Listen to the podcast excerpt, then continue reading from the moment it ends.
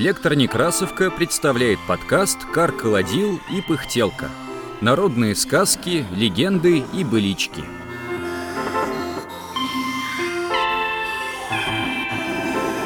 Парень-гад.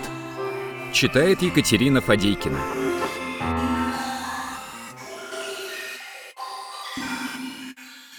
Пошли 12 девушек на речку купаться. 11 рубашки вместе сложили, а 12 в сторонку кинул. Ну, покупались, и 11 вылезли. Рубахи одели и ушли.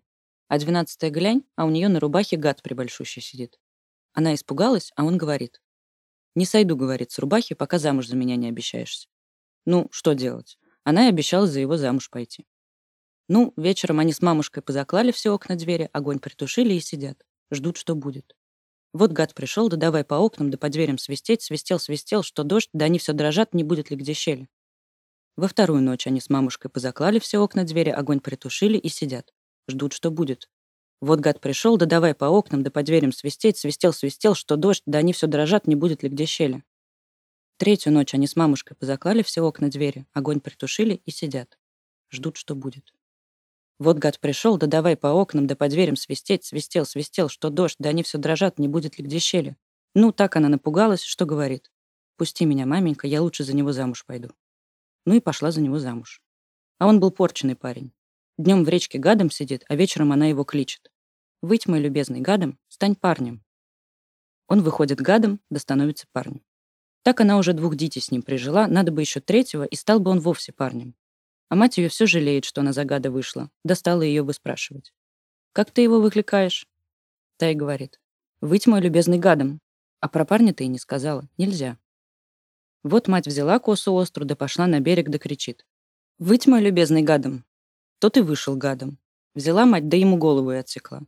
Прибежала дочь, да уже поздно. Позвала она своих дедушек, допустила их белыми лебедями, а сама навек полетела серой кукушечкой.